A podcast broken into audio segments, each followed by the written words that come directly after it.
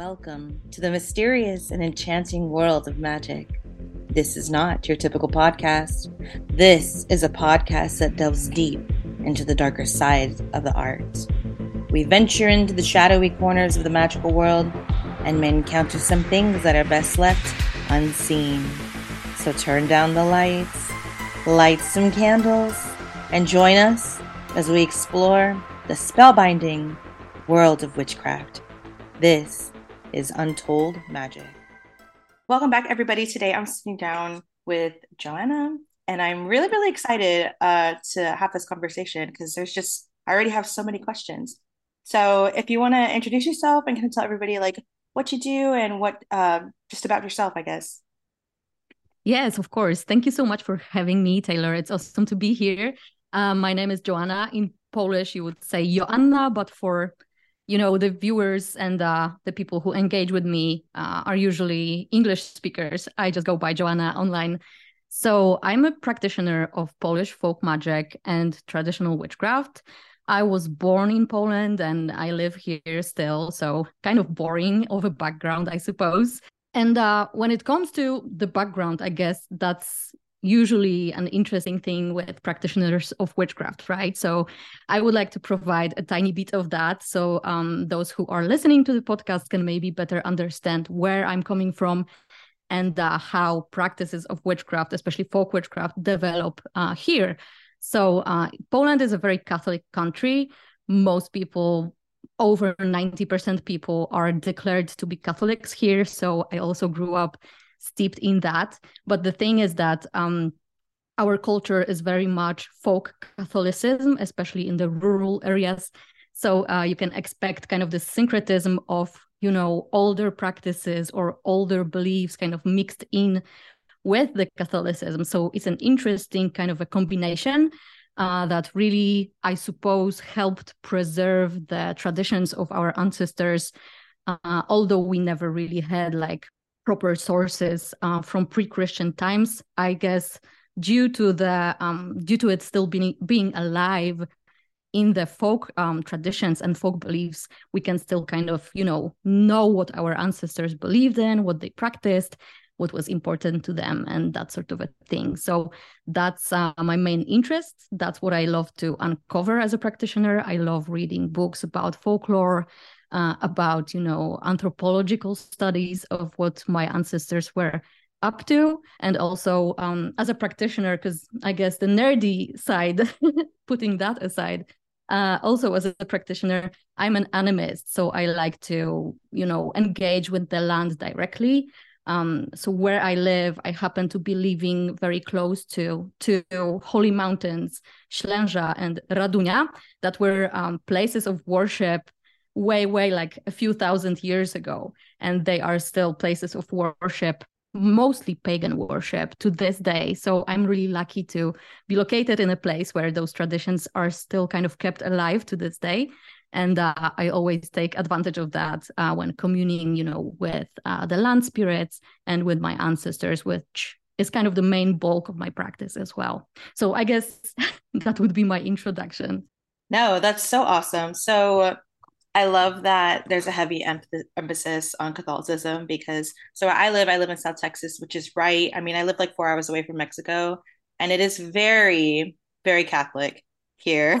Mm-hmm. so yeah, I get it. It's, uh, it's it's an interesting space to be in for sure because on one hand, people are very strict Catholics, um, but on the other hand, they're still doing these folk practices that are very much not Catholic, and it's it's an interesting space for sure. Okay, mm-hmm. so you said you live in Poland, right? Um, I don't even know what to ask. Like, can you just tell me a little bit about I mean, I want to say the culture, but more so, I guess, like the mythology, I guess, would be the best question. Because I, coming from here, I have no clue, like, what even your folk practices would contain. So I'm just like, everything. I want to know everything. yeah, of course. I'm happy to share uh, of course, I will try to keep it slightly brief because to be honest as i mentioned there's no direct written sources that survived when it comes to mythology. So everything that we have today comes from comparative studies that come from folklorists and anthropologists uh, and uh, you know all sorts of nerdy people who really want to dig into that stuff. But uh, we basically have like quite a few versions of the mythology the basic ontological myth, which is at the base of everything, which is the base of um, the myth of the creation of the world itself, is that the world was created from an egg. So everything, like the cosmic egg, was the first thing that existed, and everything sprung from it. And uh, you can kind of see that in um, folk practices, Slavic folk practices, for example, with pisanki, the eggs that you see around Easter time. Maybe you've seen them around, you know, they are usually painted or dyed with natural um, plant dyes, etc., with specific symbols. Those symbols usually tell us a lot about the mythology as well. So coming back to that egg, right? We have uh, once the world was born from that egg, you have the dualism straight away of two opposing deities. That would be Perun, which is the heavenly god of thunder, and uh, Veles, who is the chthonic god of the underworld. And they had to cooperate to actually create the middle world that we humans exist in. So um, the thing is that they were kind of on a boat, and uh, Perun needed something, some material to create the soil out of the earth that we now walk on. But uh, the problem was that that soil was on the bottom of the ocean that they were swimming on in that boat that they were in. So Veles, the chthonic deity, actually had to dive to the very bottom of that ocean to take some of that soil back and uh, give it to Perun so that they can create that soil together. Uh, so from the very beginning, those forces that, at one hand, you know, this heavenly power and this dark chthonic power, they needed to cooperate together to create the world. And uh, so that's the basis of the mythology. And then from that, everything else springs. So you have um, different like families of deities uh, depending on the region as well i would like to stress something because i know that oftentimes when we talk about slavic mythology and slavic witchcraft in general this is probably not emphasized enough how important the region is uh, so for example i living in poland i am a considered a western slav uh, together with people from the Czech Republic and the Slovaks, but you also have Easter Slavs, which would be, uh, you know, Russians, Ukrainians, etc., and then also Southern Slavs uh, who are right in the south, uh, so Croatia, etc., and like Slovenia. And for each of those regions, our magics differ, our mythologies differ, the names of the gods differ. So um, I am emphasizing this because oftentimes um, I see this talked about like uh, Russian mythology instead of Slavic mythology. And it's assumed that if something is Russian, then it's like the same everywhere among Slavic people, and that's not really the case. So, for example, uh, for Easter Slavs, you would have this goddess of uh, Mat Zemlya, who is a goddess of the earth. Whereas for us in Poland, that would be Marzanna, who is a goddess of soil, of the agrarian cycles, but also of death and rebirth. So that's how you would kind of um, dive into the nuances. If somebody who's listening to us, for example, would like to learn more about Slavic mythology, they would first need to specify which Slavic mythology. So Western Slavs, Eastern Slavs, or Southern Slavs, right? So that's how I would sum it up, I guess. Oh my gosh, this is so exciting. So I did have uh, Hearth and Besom Carrie um, as a guest, and it was the same thing. It was like I didn't even know what to ask. Um, and this is so interesting to me, just because, like I said, I, I live in Texas, and so it's like, where else would you get this kind of exposure to a culture like this? And it's really cool. Um, and when you were talking about the egg, I think that's really cool too, because so like in Mexican folk magic, um, we do cleansings and we use an egg, right? And so we use the egg to remove and to absorb all the negative energy and to contain it so that way we can get rid of it in a proper way. And so i don't know I, I mean i know it's not quite similar but i just think it's really interesting the thing with the egg being so like part of the mythology. Yeah and you know what? You would be maybe surprised, maybe not, but uh, actually, Mexican folk magic, I feel like, has a lot in common with Slavic folk magic.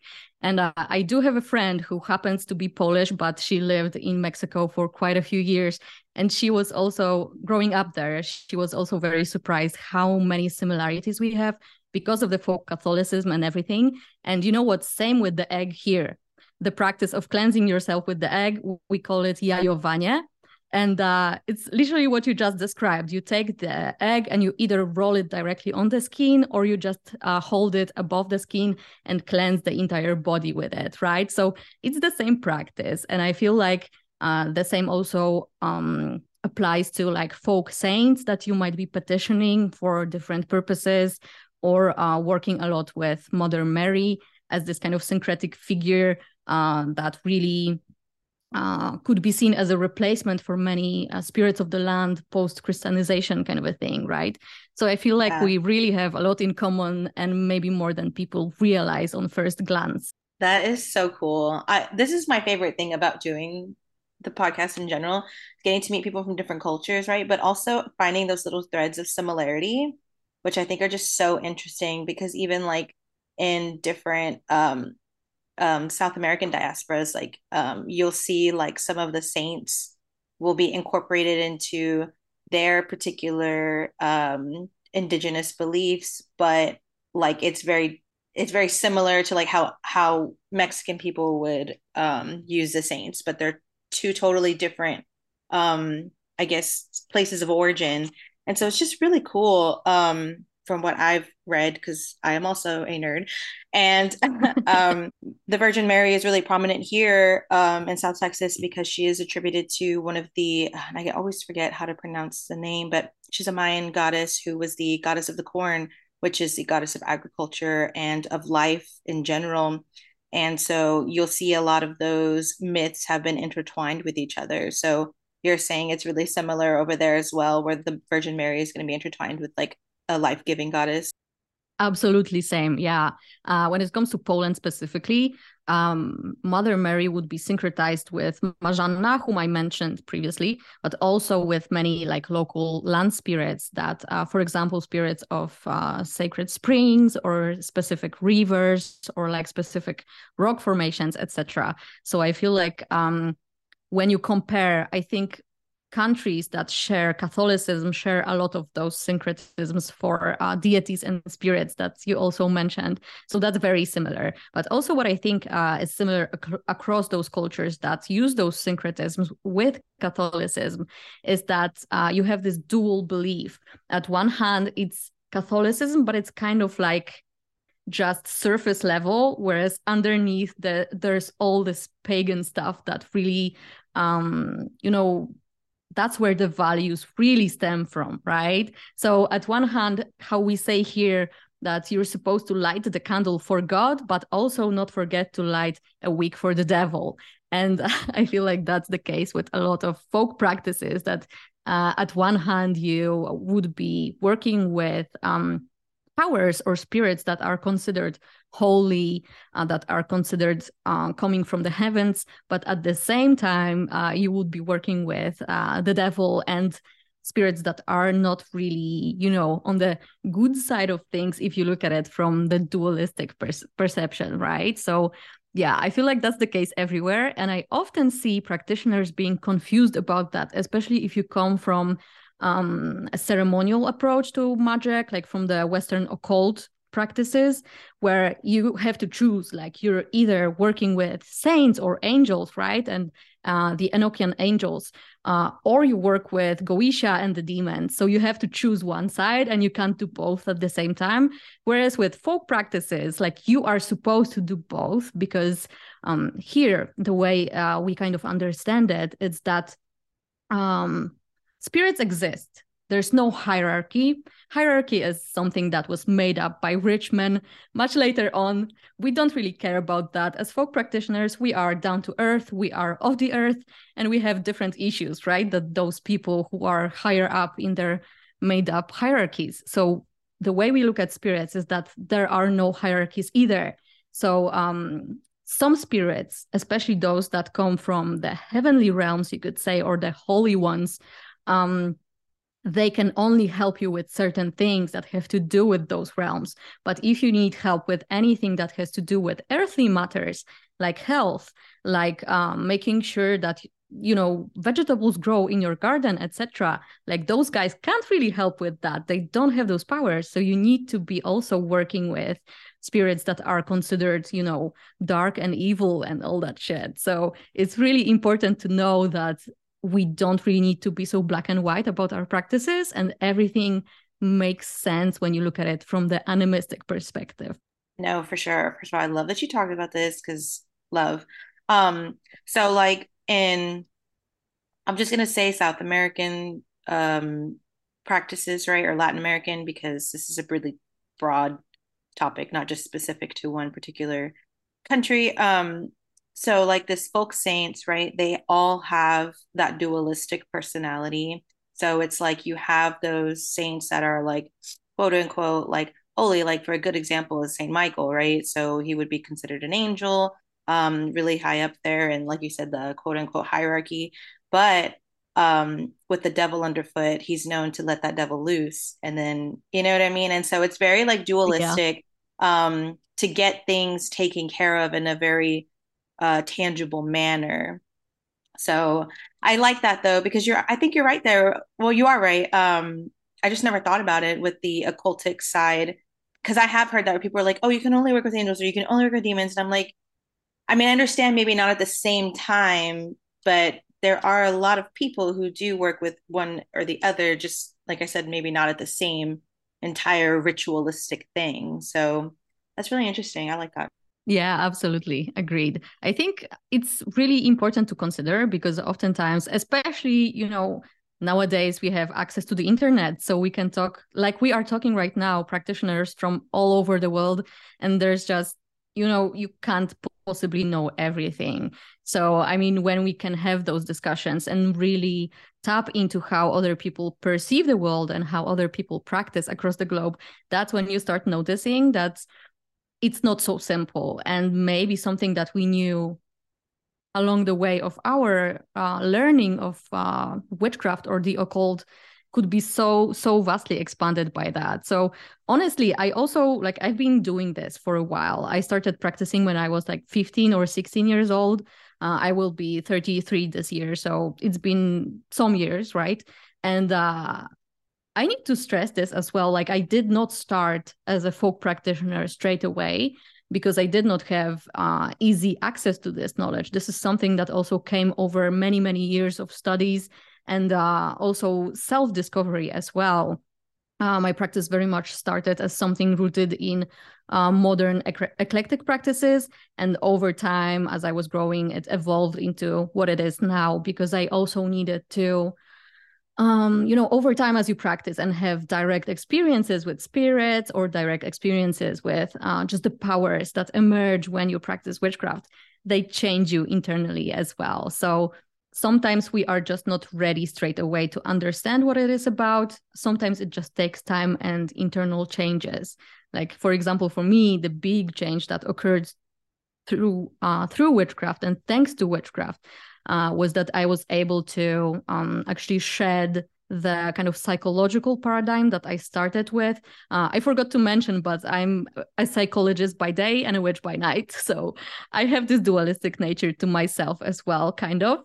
And uh, shedding this psychological paradigm uh, in favor of animism and the spirit model and practicing in that way, it was a big challenge. So I really needed to take my sweet time to arrive where where I am now. So I feel like thanks to uh, having this um, opportunity, I suppose that we have today to talk to so many practitioners, that's how we evolve, right?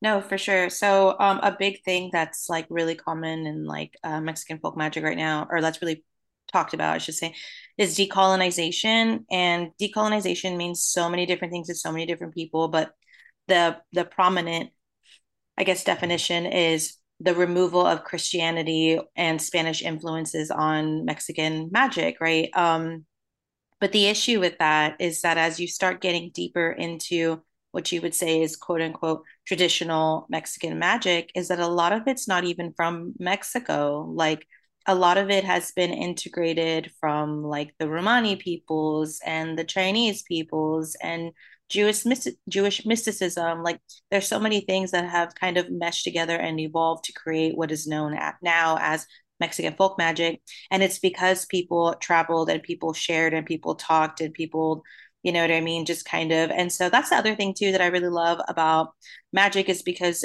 everybody understands energy. Like it's just how it's named or presented, but at the at its base core, like they all have that same type of frequency. And that's why I think too you're gonna see like like we were talking about earlier, where like different uh base religions that have been incorporated into Catholicism are really, really similar, even though the names are different. Yeah, totally agreed. And I love that you're mentioning decolonization. I think uh, it's so important that we are having those discussions as well and kind of seeing uh, where the limits of that are, how we can approach that in ways that are healthy and supportive to uh, the communities at large that are involved in that. Um, I happen to be uh, working with a lot of people who have, for example, Slavic roots but live in America. Uh, that's kind of my target audience, I suppose, online. And uh, I'm seeing this a lot about people feeling removed from uh, their roots and uh, feeling like sometimes feeling this kind of guilt, or um, I don't even know how to name this, around connecting to those roots because um, kind of like that. Like somebody told them you're not allowed to do that because you're not living there or something like that. And i feel like there's a lot of issues of gatekeeping. I mean there are some healthy boundaries when it comes to gatekeeping and it has its place where it's really important. For example preserving some um, practices that are supposed to be closed. But i mean if you have the roots doesn't matter what they are i'm just giving an example of the slavic roots right it doesn't matter where you live or it doesn't matter how many um, generations have passed and how many other cultural influences were built up, up on top of those initial roots you are still allowed to connect with your ancestors. And sometimes that can be kind of wonky and weird right? Because uh, we have to learn to navi- navigate through uh, the systems of oppression and the colonization and everything that was imposed on top of that, right? And kind of learn to navigate through that to find our practice in ways that work for us and in ways that don't make us feel guilty about practicing it right? So i know it's not the same with uh, like uh, mexican practices etc and the colonization that um like how it um manifests in america. It's way different than here but still i feel like there's some common threads and i wanted to speak to that mainly. So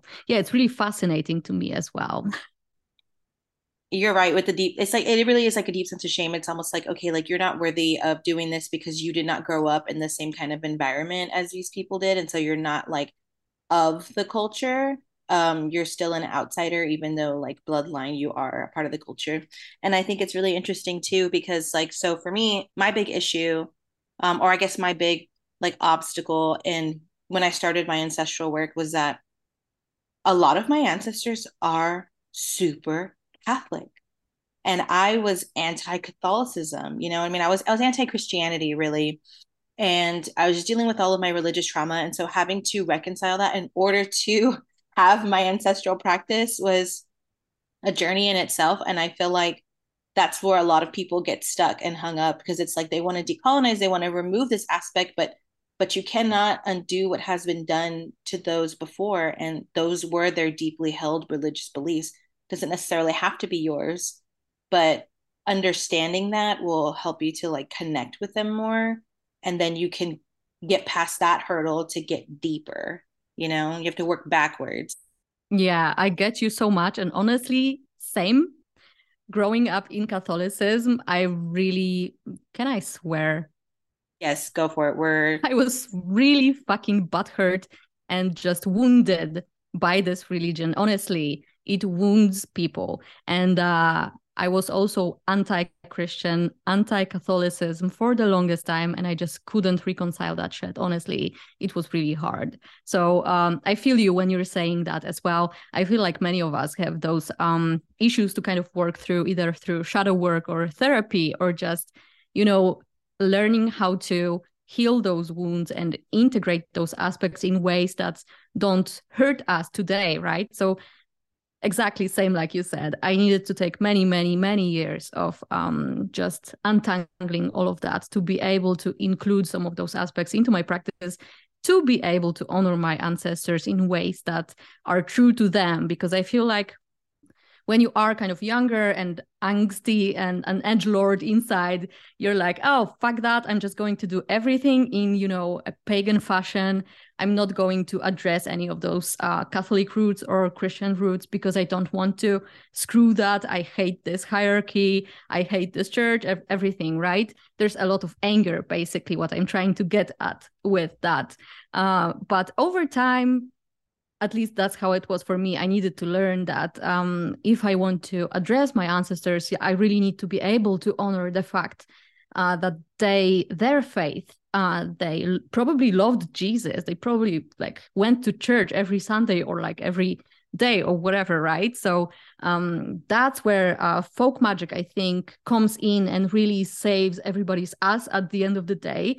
Because uh, when you look at the folk Catholicism practices, they are just they are not about jesus they are not even about god they are about the earth and about uh, everyday experiences about uh, honoring the agrarian cycles uh, about making sure that you have good weather about making sure that your family is protected that your children don't die that kind of stuff right like where's where's jesus really he's there's not much of him in there right and uh but this needs to be a process something that's um, kind of integrated over time until it becomes comfortable. And I feel like that's okay. a lot of the people that I've met, so um, I do have a brick and mortar store down here. And so I do meet a lot of people and I have a lot of these conversations with people in real life. And um, a lot of people get stuck there with like the reconciliation of like Catholicism or Christianity for their ancestors. But for me, like one thing that really helped me out a lot is as I started working with other folk saints, um, you know, I, I started to kind of learn more about how you properly approach them, things they like, things they don't like. And I had to recognize it's not what I want to do, it's what they want me to do. And in working through that or working that way, it kind of became easier for me. Like, I don't have to believe in these things. I don't have to believe in Catholicism or go to church or do X, Y, and Z. But my grandma wants me to pray the rosary before before I talk to her you know what I mean? And so it's like an incantation or an invocation in her honor since she does not have a mouth to physically say it herself. And so learning those different like nuances, it does, it just takes time. And like a lot of times people don't realize, like, how should I say? Um, sometimes people just want to hit things head on, not realizing that sometimes if we just go a little sideways, we might find the answers that we're looking for and then come back around. Yeah, exactly. Well said. And uh, I feel like that's how you recognize that you actually established like authentic spirit relationships when they tell you what they want. And it's not just coming from your imagination oh this is what i would like to do so i'm just going to do that for them instead of asking them what they would like.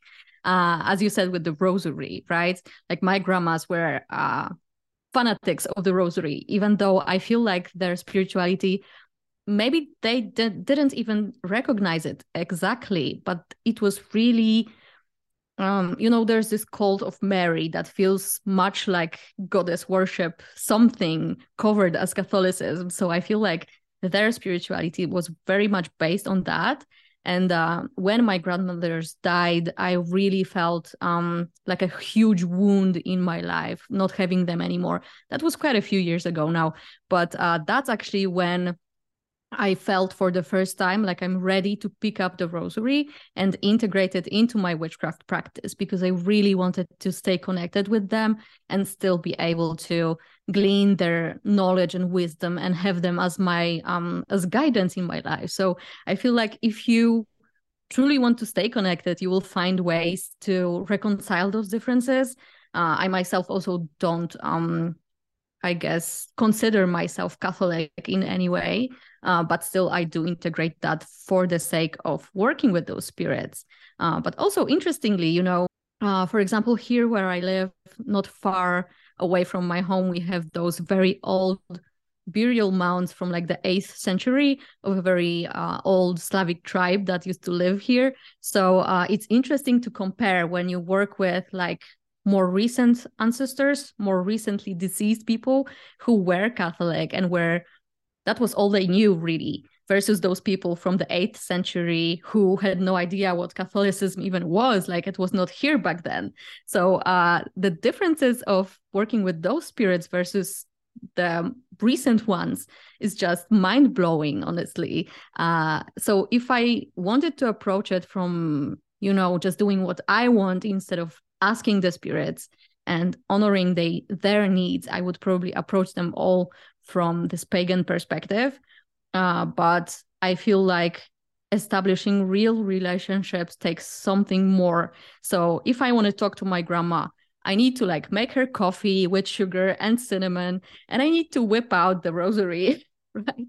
And that's all there is to it. And like, um, you know, ideally also like put a card of the Black Madonna from Częstochowa somewhere on my altar because that's also like a big figure here in Poland. So I need to do that. But for those ancestors from the burial mounds uh, who were pagan, I don't need to do any of that. I just go, I just touch the soil.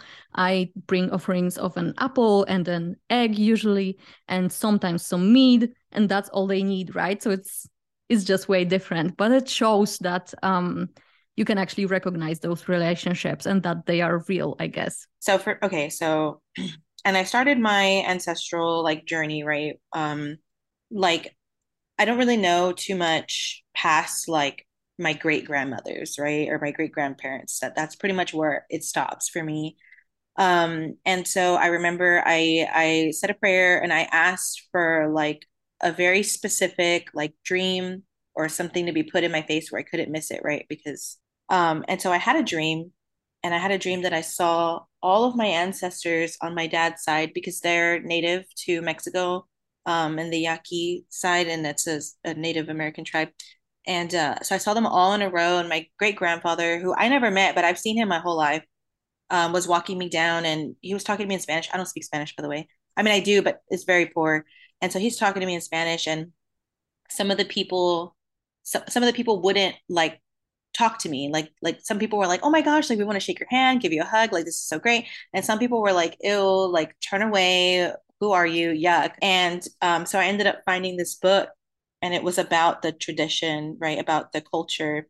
And they were talking about how only recently did they start recognizing like women shamans. Like in previous generations they didn't recognize women as being shamanic figures or spiritualists in the in the community. And so it was really interesting to kind of pair those two things because now i recognize there are going to be some limits on what i can learn from my ancestors based on that right? But i had to know that first because at first i was like okay well like um bye like i don't i don't know what's going on. Um and so uh, i was just kind of speak to that as well because it is going to be different when i work with certain spirits on on my ancestral lineage and recognizing that not all of them are going to like me and not all of them are going to want me to succeed in in this kind of like field. And i think that's important too like whenever you are working with spirits like understanding their culture because they can tell you something and it sounds like a compliment but it's actually an insult because it's based on their culture you know? And so that's really important too like understanding those social aspects yeah, agreed. I think that's very important. And it's really interesting what you mentioned. I had no idea about that, but that makes sense. But it also, like, by today's standards, that's not nice, right? to have your great grandpa, right? Was it a great grandpa? Uh, ignore uh, it was completely. like it was like it was like further further down way mm-hmm. down there towards the end but it, i just i just found it so interesting because i was like okay like maybe we just don't vibe and now it's like oh oh, I see, they don't recognize me as legitimate. That's what it is. yeah right so uh, by today's standards it's kind of shit really but you if you didn't have that understanding you would be probably still wondering what's wrong and like do we have an issue here that needs to be solved or is this just cultural oh and then trying to connect with people with spirits who clearly don't want to connect with you and you're pushing and pushing and pushing and that can be an issue as well so I just wanted to, I love sharing that story just because, like, if I hadn't figured that out, like, I could still be potentially trying to work with these spirits who genuinely don't want to have anything to do with me, you know, which is fine. Um, but I just say that because it is important to know you don't want to push where you shouldn't be pushing. Instead, you could be pushing where you are wanted or or you're the help is there. If that that makes sense. Yeah, exactly. I feel like, especially with ancestor work, but not only, as you say, there are spirits who are open to this contact, and there are spirits who just don't care and it's okay. Like they are in a good place so maybe it's better to just keep them there and like okay dude you chill there. I'm not going to disturb you. I'm just going to work with somebody who actually wants this. And also i feel like it's important to um, have this uh, transitionary almost period when you first start working with somebody uh, to train both of the sides of the spectrum so myself and that spirit person uh, to learn a language where we can actually communicate properly and learn our needs and what we want to do right what we like what we don't like. It's really important. No for sure. The language one is always interesting because so like um there are some some spirits that don't communicate with words. They only communicate with like symbols right? And a lot of times that's because they don't understand or speak english and like I think that what I see a lot is like every spirit speaks English for some reason. And it's like not every spirit does speak English, especially if they're like older indigenous spirits of the land. Like a lot of times they're just going to speak to you with their emotions and with symbols and like small visions. Like it's, uh, so I just I don't know. I always want to talk about that because I just feel like like I said, and, and every and every spirit's always from the 18th century. Like I don't understand that either. Like why are they always Victorian? I don't get it. Right. I love that you're mentioning this. This is so true, though. Uh, you know, I need to also mention because I think it's important here in Poland, like I don't practice in English at all.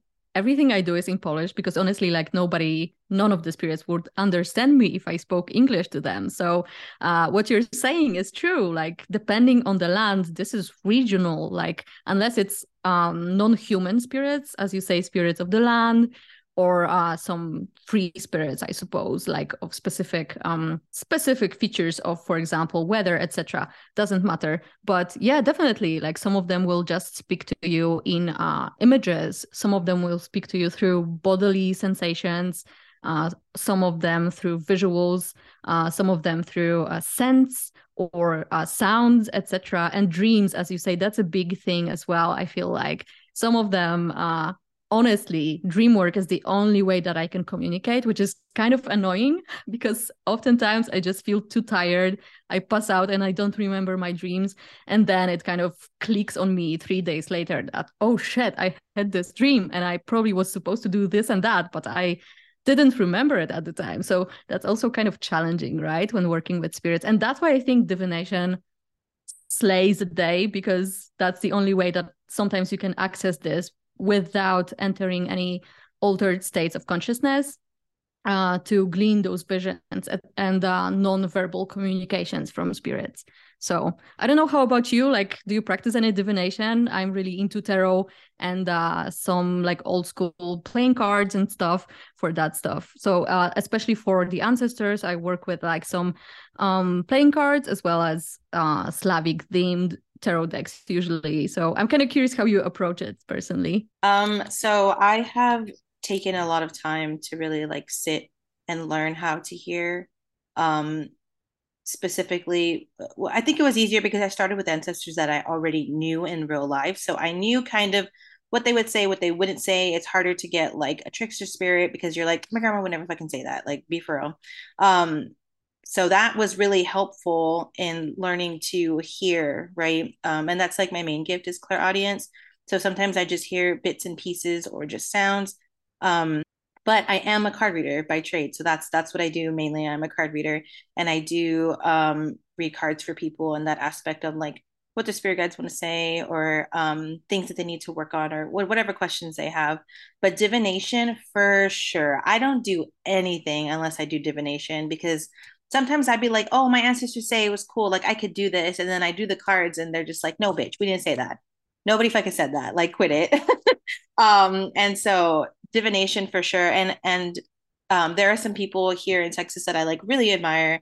Um, I've had them on the podcast and they them too, they're like super, they have like the lineage down, they've grown up in this stuff basically. And they're like, yeah, don't do ever do anything without divination because you need to see the full picture on what's going on um, and that's what it's for. So, yeah, absolutely agree. Like honestly, same.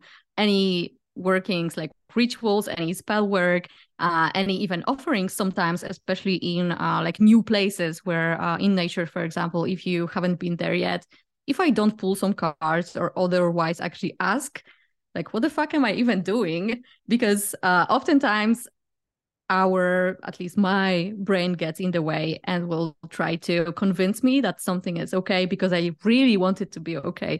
As you said sometimes you pull those cards and it's like fuck no did not happen or that's not the case. So yeah absolutely same. I have some favorite tools for like confirmation or like um, making sure i pick the right tools or i pick the right offerings and everything uh, without that uh, i see that as well often in the like witchy communities i suppose that people wonder why did my spell not work? Or why did it backfire? Or why did this or that happened? Now you know why. You probably did not pull those cards. And maybe the wind was blowing the the wrong direction on that day. And that's why but you didn't ask. So now you know right it's a process for sure to learn these things like you're you're to mess up and you're to figure it out. I mean you never i've made a lot of a lot of silly mistakes. Even even recently like i got gifted a the goetic tarot which was uh, or the occult tarot is what it's called right? And uh it was it was really cool. I was really excited. I did not read the instructions. I did not read the instructions. And i started pulling cards and i was having a good time and if you read the instructions, it says that before you use that deck, you're supposed to give an offering, right? Um, in order to have an equal exchange of energy. So couldn't figure out why I was so tired and basically got a shakedown from um from a demon and I had to like go through and fix all that and it, it but that was like a couple years ago like that was pretty recent so I, I I love sharing that story just because to let people know like it doesn't matter. Like I've been doing this since I was 14. You're gonna make mistakes. You're gonna get cocky and not read instructions. Yeah, that's also true though. Like we do make mistakes and sometimes we learn the hard way. I mean, when I was younger, I my first dabbling with the demons, I suppose that sounds edgy as hell, but that's how it was really we did have some issues when uh, working with them or not really. I wouldn't today i wouldn't call it working with them. I would call it getting into trouble because i don't know what i'm doing. So now i know better but of course yeah that happens. And especially if you're trying something new and like um, i find that it's especially tricky when working with a spirit and uh, getting some UPG, right? Some personal gnosis where the spirit shares with you uh, what you're supposed to do.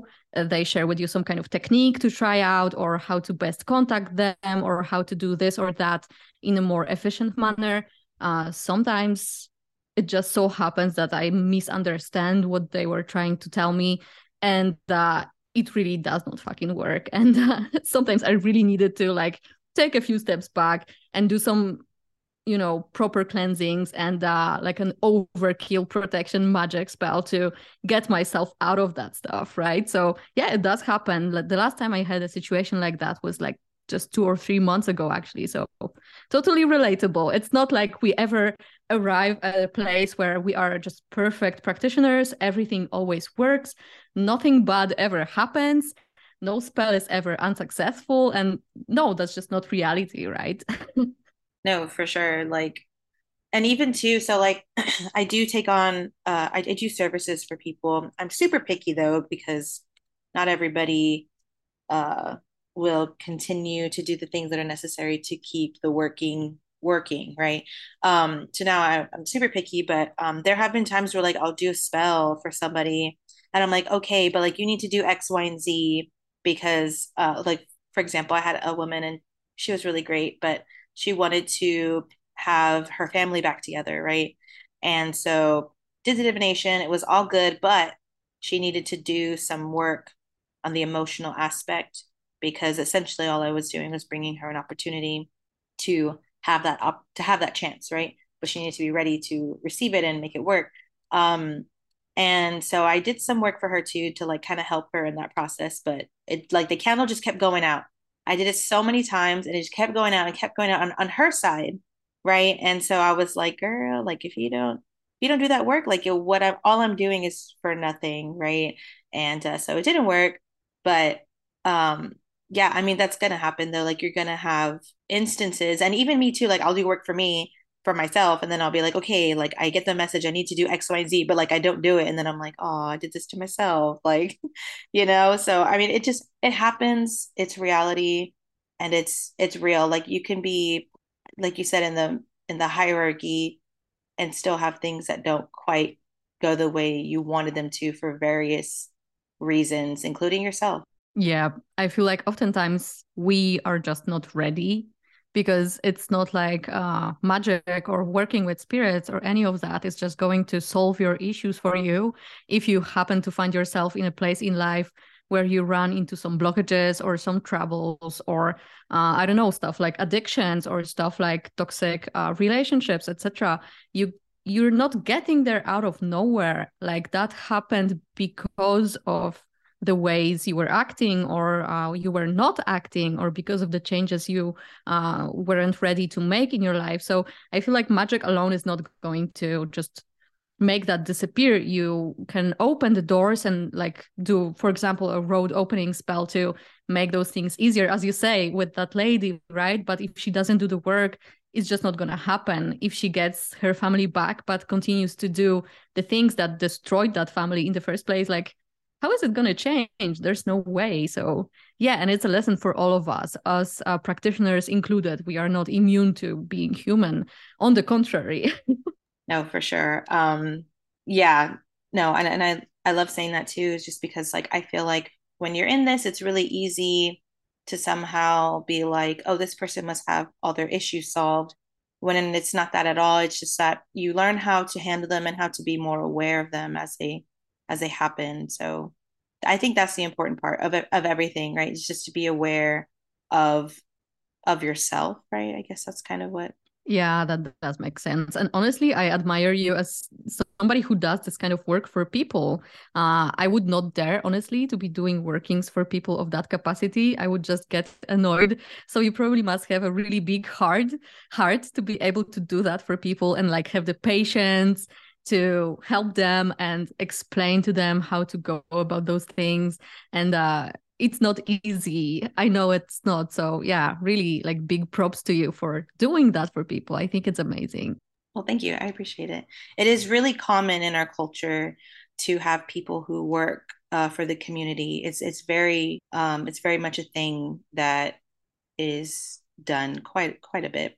Like everybody knows somebody knows a tia who they go to um, or an aunt, right, who, that they go to for when they have troubles. They have an aunt that they don't talk to because she does dark magic and she'll get you if you take a picture with her. Like it's just such a thing here that it's not even something that's thought about. Um, but it, it, it does make for um it being quiet. Like it's not something I have like advertised. I'm not like, I'll do spell work for you. Like it's like if I do a reading for someone and I'm like, okay, I see here that you just need this little tweak here I can either give it to you or you can pay me and I'll do it for you. But I know this will be successful because you're already, you know, X, Y, and Z, you know? So it is um it is interesting, but it's definitely not something I do for everybody. Okay, that does make make a lot of sense. So you're picking from amongst the clients of divination, like who's who has the potential to benefit from that in any way, right? I think that's really smart, honestly. I feel like here, um, there's definitely like uh, witches or practitioners, folk practitioners who would be helping people, especially with those like healing practices uh, or cleansing practices and protective practices.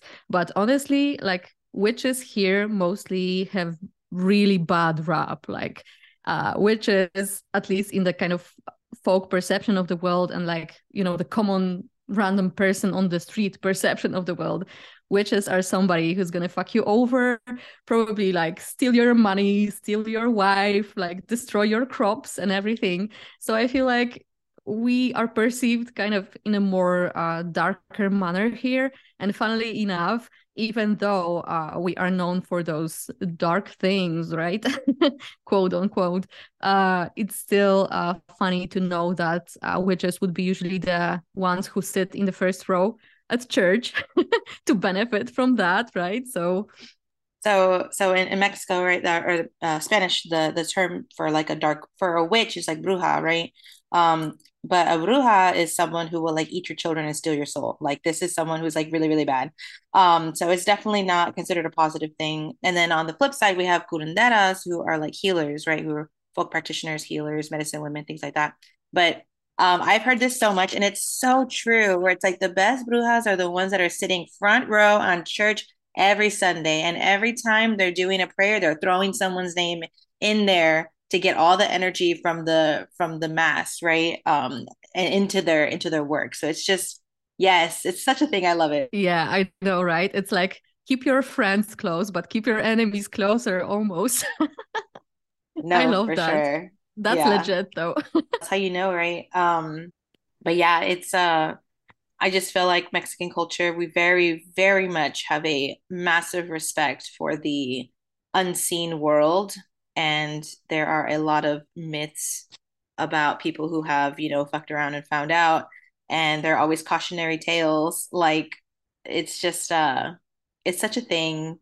And it's really interesting. So I always ask everybody like if you have any commentary on TikTok because WitchTok is such a thing and I always want to hear everybody's perceptions of it. If you have any, if you don't, that's cool. But I just figured I would ask anyway. Yeah, sure. Uh, so I don't have TikTok and I never had TikTok. Uh, in fact, I'm actively avoiding that space. But of course, you know, being on the internet, you are exposed to stuff whether you want or not. So I've seen some of that. I've known people who engage in that.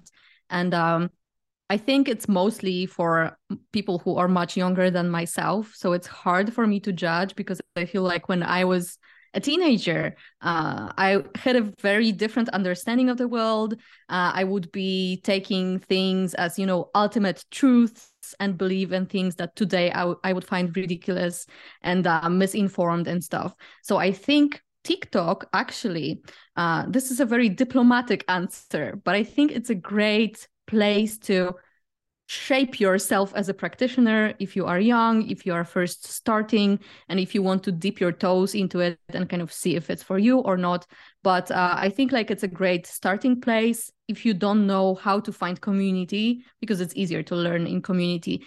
And if you are serious about it, if you find out that you truly want to approach this, then you will eventually learn that it's probably not the best place to actually learn.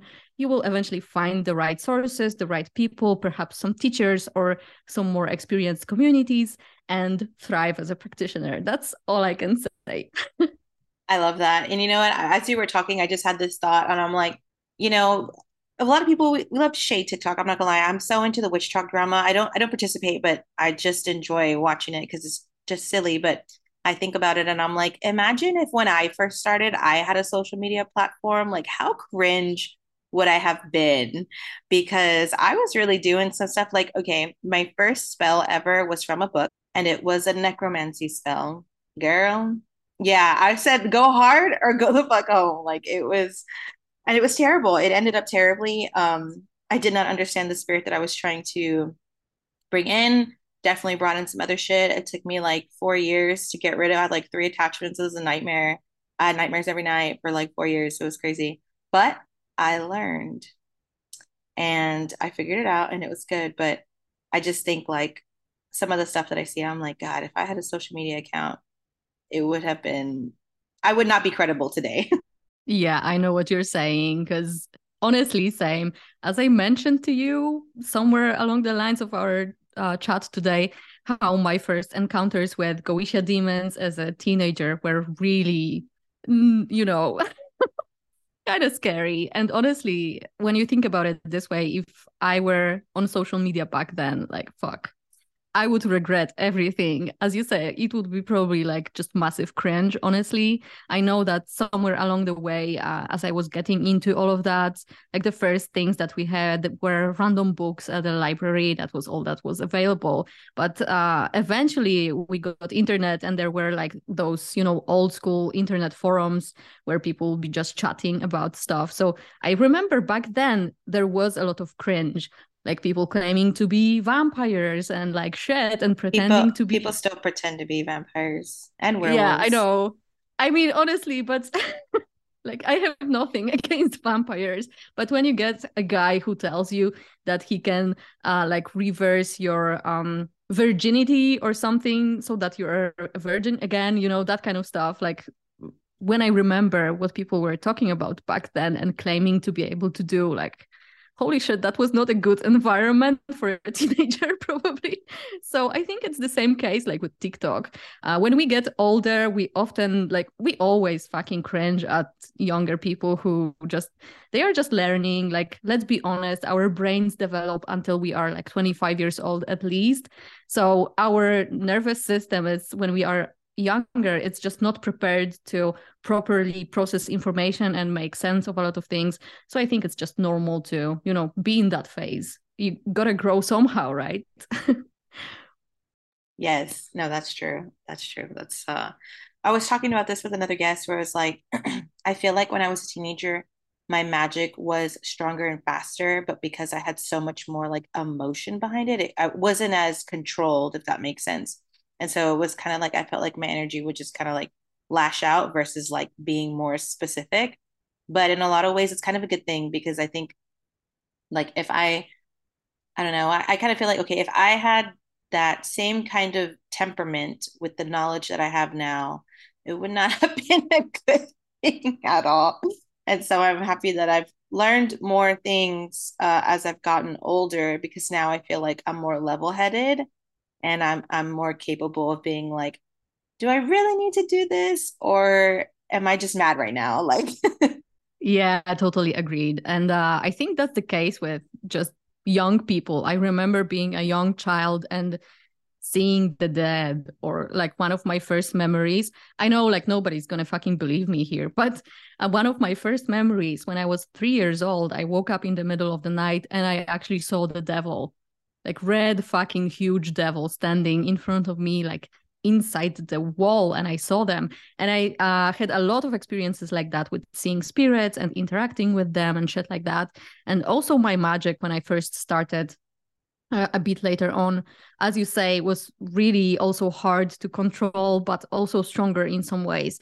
But what i'm understanding right now is perhaps it wasn't necessarily stronger per se. Maybe it was just perceived by me in this way because I couldn't control it. So, uh, you know how, for example, you can be a person with a big brain and be able to learn really quickly.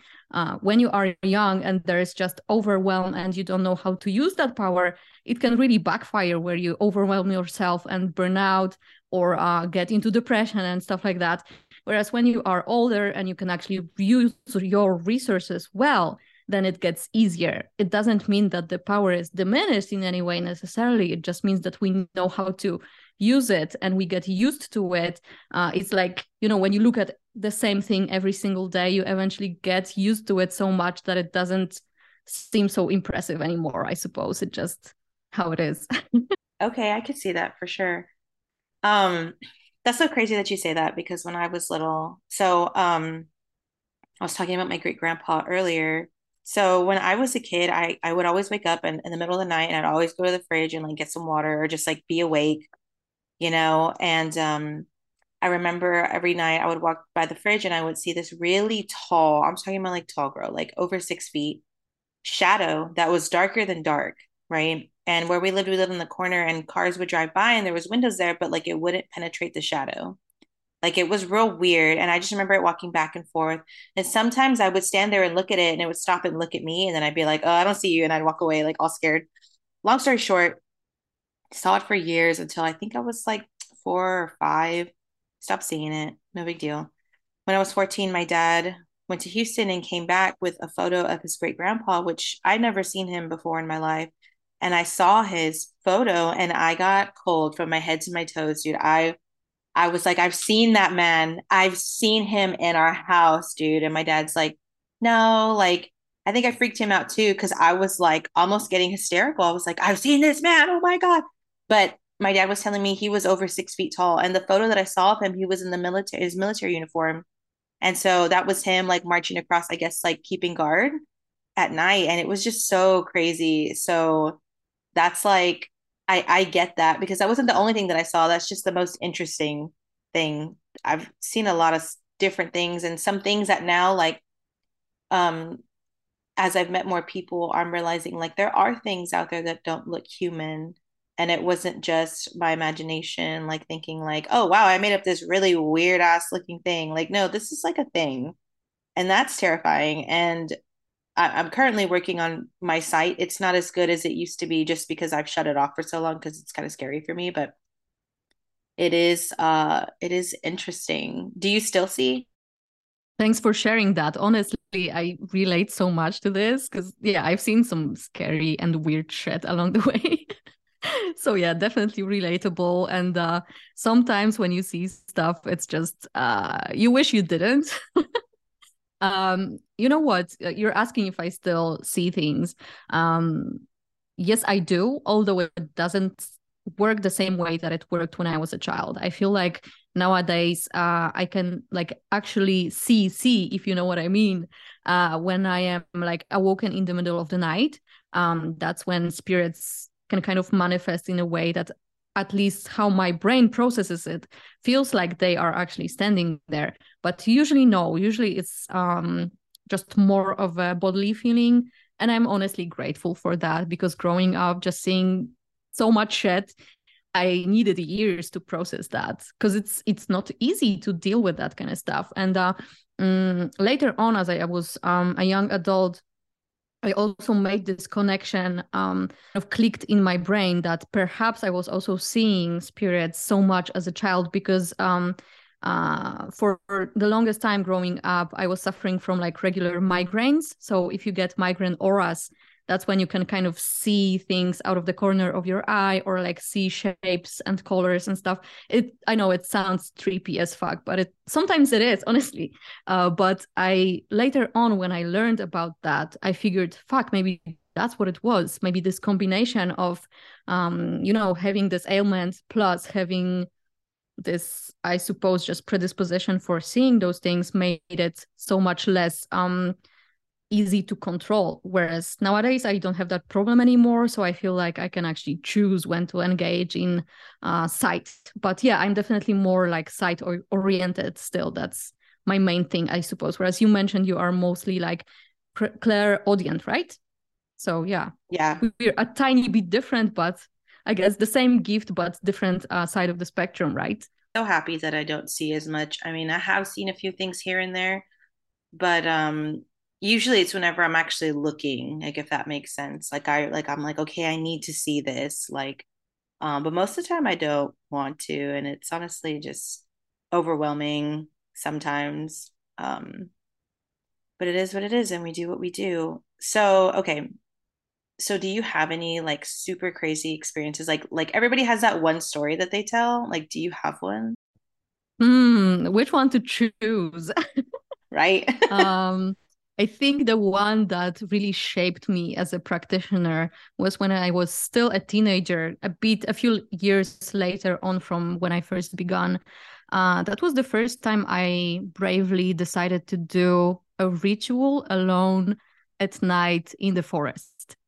So I, you know, dressed up, took my shed. That there were there weren't a lot of tools. I just took like a sigil of something specific, a candle, some mattress, and that's all I think and I bravely went into the forest. It was around midnight, so I don't know how I did it back then.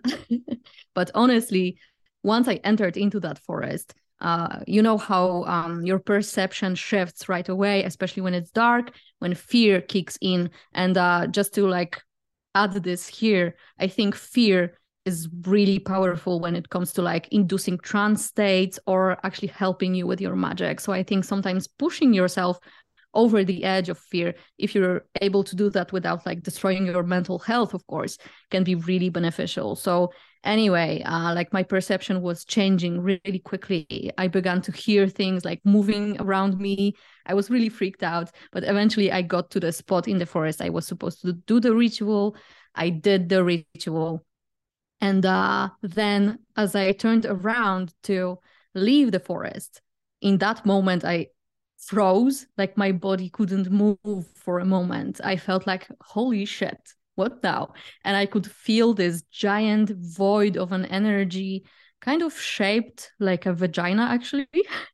You know like this this kind of shape just hovering and it was huge behind me a void energy. And um i knew instantly this was just something that was communicated to me that if i turn around i will be devoured i just you know i didn't question it and suddenly i felt like i can go so i just went but really slowly and went out of the forest. And once I was back on the street outside of the forest and everything, um, I turned around and somehow I have no idea, and I'm not going to analyze it to try and make sense of it. Uh, the candle that I used during the ritual actually looked like it was still lit up and like it kind of came to the edge of the forest because I could clearly see the flame. So I saw that and I'm like, okay, fuck this, I'm out. And I went home. And uh, yeah, that's just one of my experiences, I suppose. I could tell you some like more recent ones, but I feel like it wouldn't be appropriate because I'm still working with those spirits. So I would rather not. I feel like that one is. No, that's totally fine.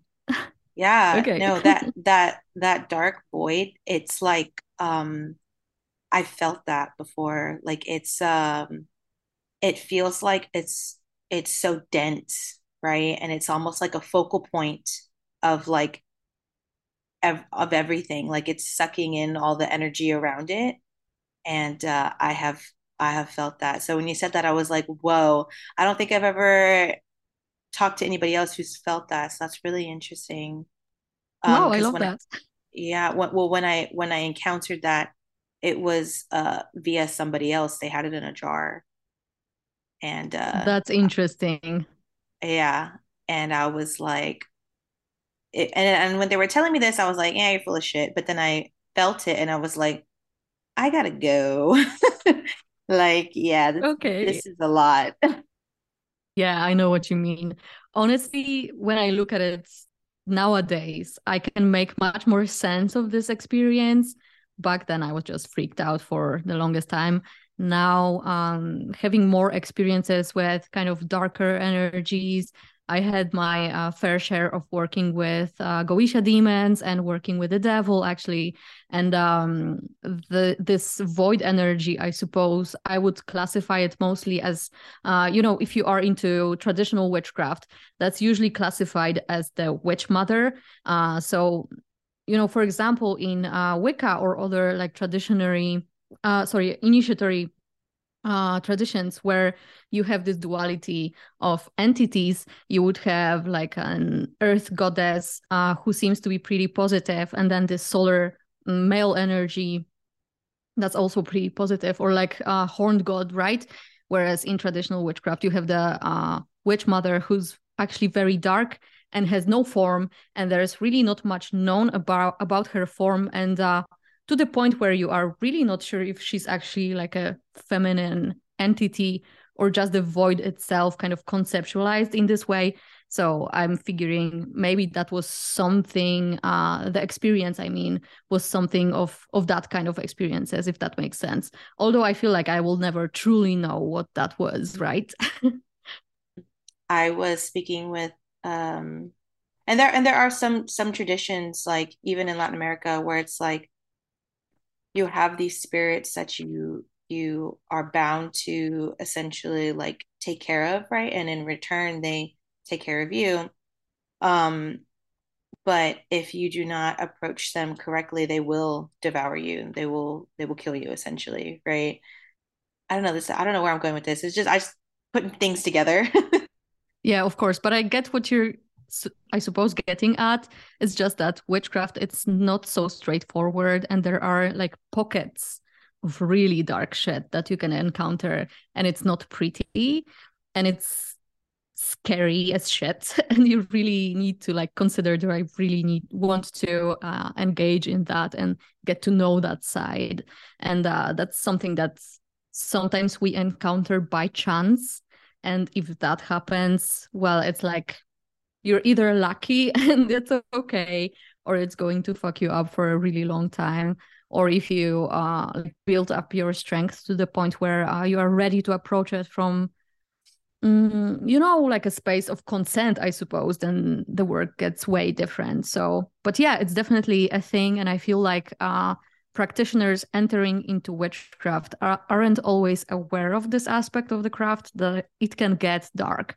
And uh, oftentimes especially in the like um, more mainstream or like pop culture magic kind of a, uh, you know circles people often um, openly say that you know witchcraft is not evil it has nothing to do with the devil uh, we don't worship those dark forces whatever of course and that's um, for the sake of PR, like making sure that people don't perceive us as somebody who's to be eliminated and burned at the stake because we are evil, right? So that serves a purpose, but also that kind of misinforms new practitioners that, you know, perhaps witchcraft is safer than it actually is. So yeah, perhaps it's important to mention in this regard. Yeah, because like I said, uh, for me starting out, like I started out hot, you know, necromancy, like, and I didn't have anybody around to teach or learn from. And like my advice to people is always like learn protection magic. It's super boring because nothing happens, but like that's the point. Nothing's supposed to happen. Um, and then if you want to go darker, and that's the point of this podcast too, is I want people to be exposed to different avenues. So if they decide, oh, I'm really interested in this aspect, like I have someone that I can talk to who's like familiar and like not, you know, just started out last year, you know what I mean? um, to kind of reach out to because, like I said, I didn't have that. And it took a lot of me just kind of figuring it out in the dark. and uh, took me a long time. So I just, um, but yeah, like there definitely are darker aspects of magic in all forms. It is all about duality. So just as positive as you're going to have is just as negative. Um, you're going to have these these entities that that bring bring light and they're going to have these entities entities that consume the light. I wouldn't say bring darkness i say they consume the light. And so um it's just something to be aware of and it's i don't think it's anything to be afraid of it's something to respect. Yeah i i love how you really how you said this. I think that really nail, nails the point of it. It's just like nature nature doesn't really differentiate. Like if you if an animal needs to kill to eat is that dark and evil or is that just the you know what needs to be happening right? It's just part of nature. So i feel like witchcraft and uh, magic in general just is a lot of that and uh, learning how to navigate uh, something that's at its core neutral or like neutral chaotic. You can make something good out of it or you can use it for really dark shit but that's within you. That's not the powers themselves right? That's how you use them. But i really love how you how you said that how you uh, verbalized that. And uh, i think also what you mentioned just the purpose of your podcast uh, for it being to um, inform new practitioners and just having this platform to exchange experiences uh, with practitioners of different walks of life. I think that's really great. And I also never had like a proper teacher figure when I was starting, similarly as you. So uh, I think this is just so um, beneficial for people and saves so much time, like years of solo study. So it's Seriously. awesome what you're doing. yeah. Yeah. Yep. and, and and so many of us too are are solo practitioners. I mean most people you meet it's like yeah like i started this journey on my own. And um it's very few people that i have met who have had that opportunity. And like i understand that because it's not um it's not something that's for everyone right? Um and like I'm, i recognize that. But learning how to navigate energy is important for everyone. Um, maybe not necessarily particular modes of craft or different aspects of witchcraft right? Like not everybody's going to want to work with Satan, you know, but it's like really popular in South America. We have a lot of like darker entities that are commonly worked with, so it's very much integrated into the craft. But um, it, you know, it, it's not for everybody. Some people prefer the healing aspect. Some people prefer both, but it just like I said, having somewhere to start um, that's credible because I've read a lot of books and like I said, uh, I've uh, I've done a few things and and some things were just like, why did I do that? Like looking back on it, I'm like, who even let them write this book? Like I'm so sorry. Like no shade, but like all the shade because I don't know what the heck they were doing. Yes, absolutely same. Like I am a huge book nerd. Like I, I, usually read a few books a month if I have the time, of course.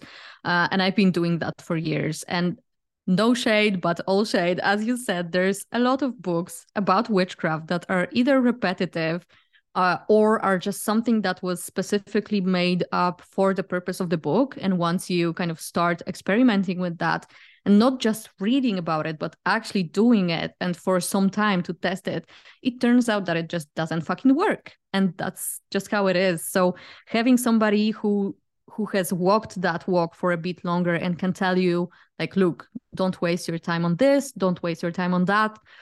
It's priceless. So i love meeting practitioners who can save my time because like we are not immortal.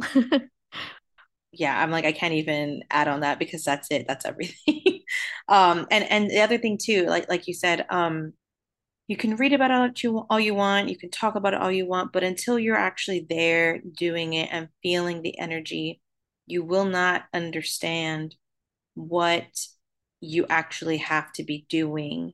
So I always encourage people like try spells, try, you know, and if you want to start off positive so you get a good hang of it, cool. Like do something simple, make a charm, make an amulet, you know, uh, different little things like that because you'll still feel the energy um, without necessarily like trying to hex somebody and then like hexing yourself and doing all these crazy things, you know, or trying to manifest a million dollars and then you know grandma dies and leaves you a million dollars in her life insurance policy you know what i mean? Like things like that happen and they're really common and um, it's just really important to you know practice and be mindful and diligent in your learning. Don't ever stop learning because when you um somebody said um once you once you tell yourself you've learned everything once you tell yourself you're uh, a master or a teacher you stop learning right? And so um, that's really important.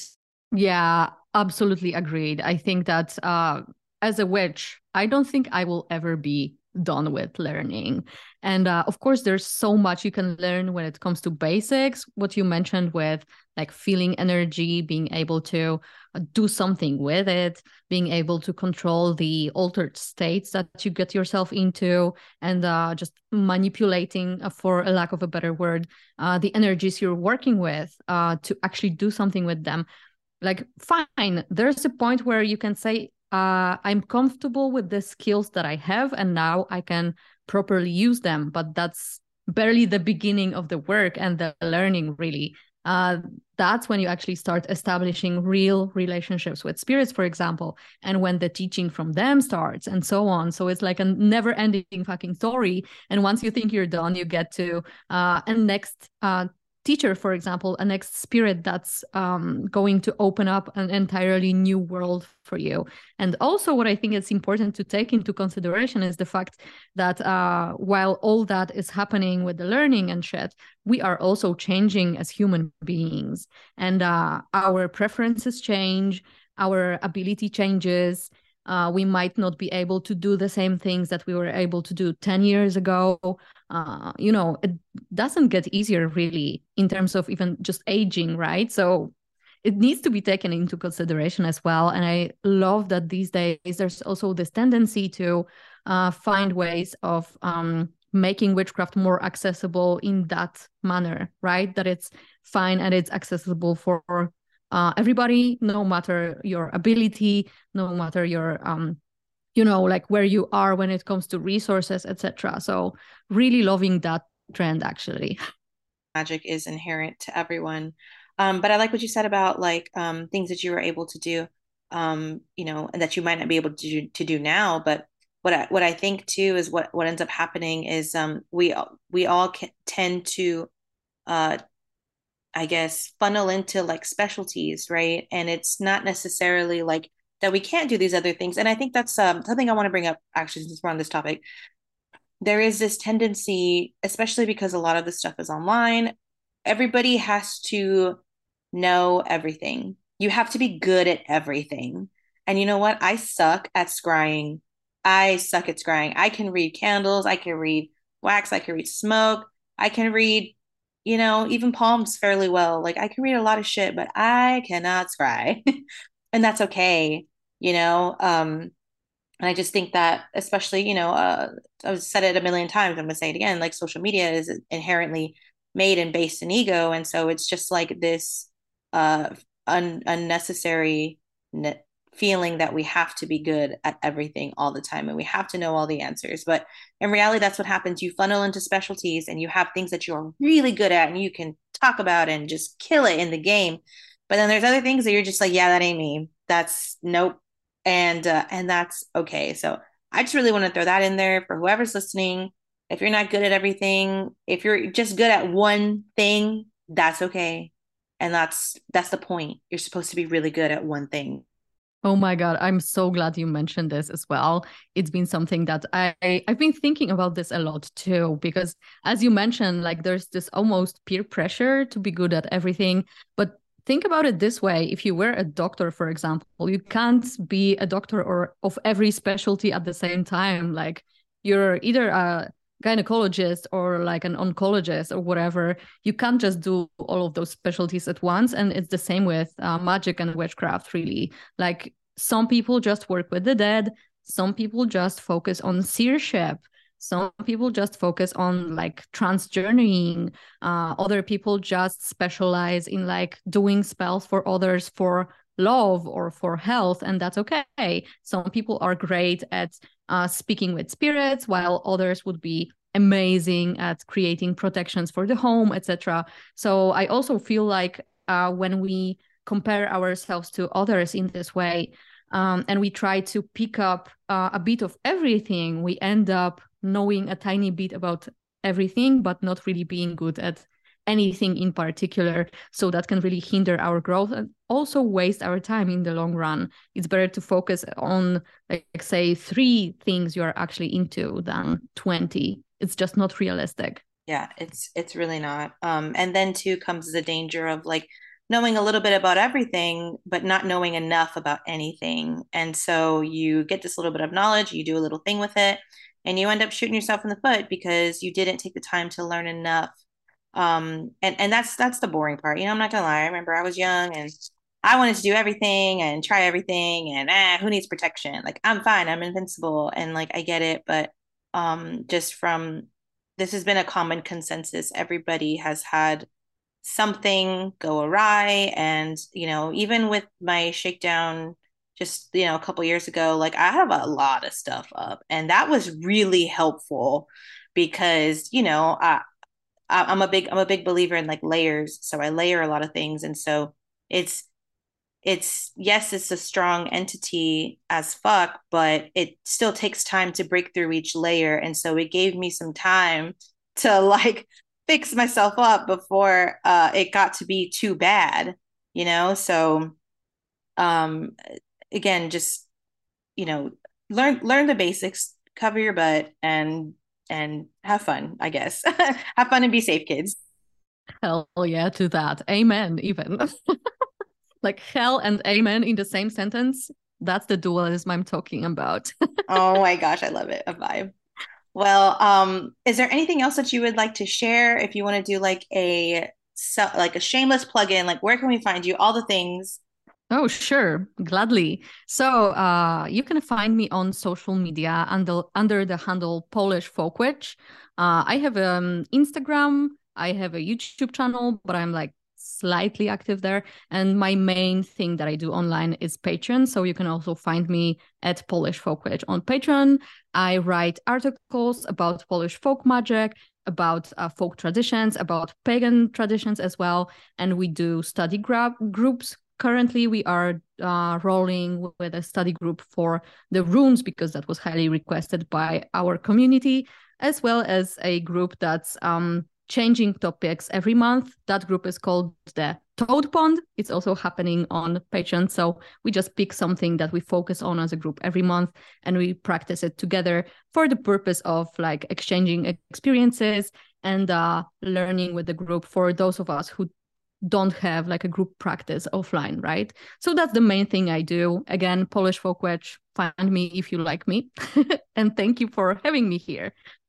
No, thank you so much. This was really interesting. Um, I don't know, it's just it's um I, I really didn't know what to expect, but I, I am pleasantly surprised that there are so many things that even across the world, seven hours away, uh, that we can relate to on like a real level. Um, so this has really been interesting. Thank you so much. Yeah, thank you. Uh, I'm also very happy, and uh, I feel like we had so many topics in common as well. Uh, I just think that us witches uh, ultimately have very similar experiences, uh, and when we actually have the time to compare them, it turns out that you know, magic is magic. It's the same everywhere. It doesn't matter what lens you apply to it at the end of the day. So, yeah, it's been a real pleasure. Thank you.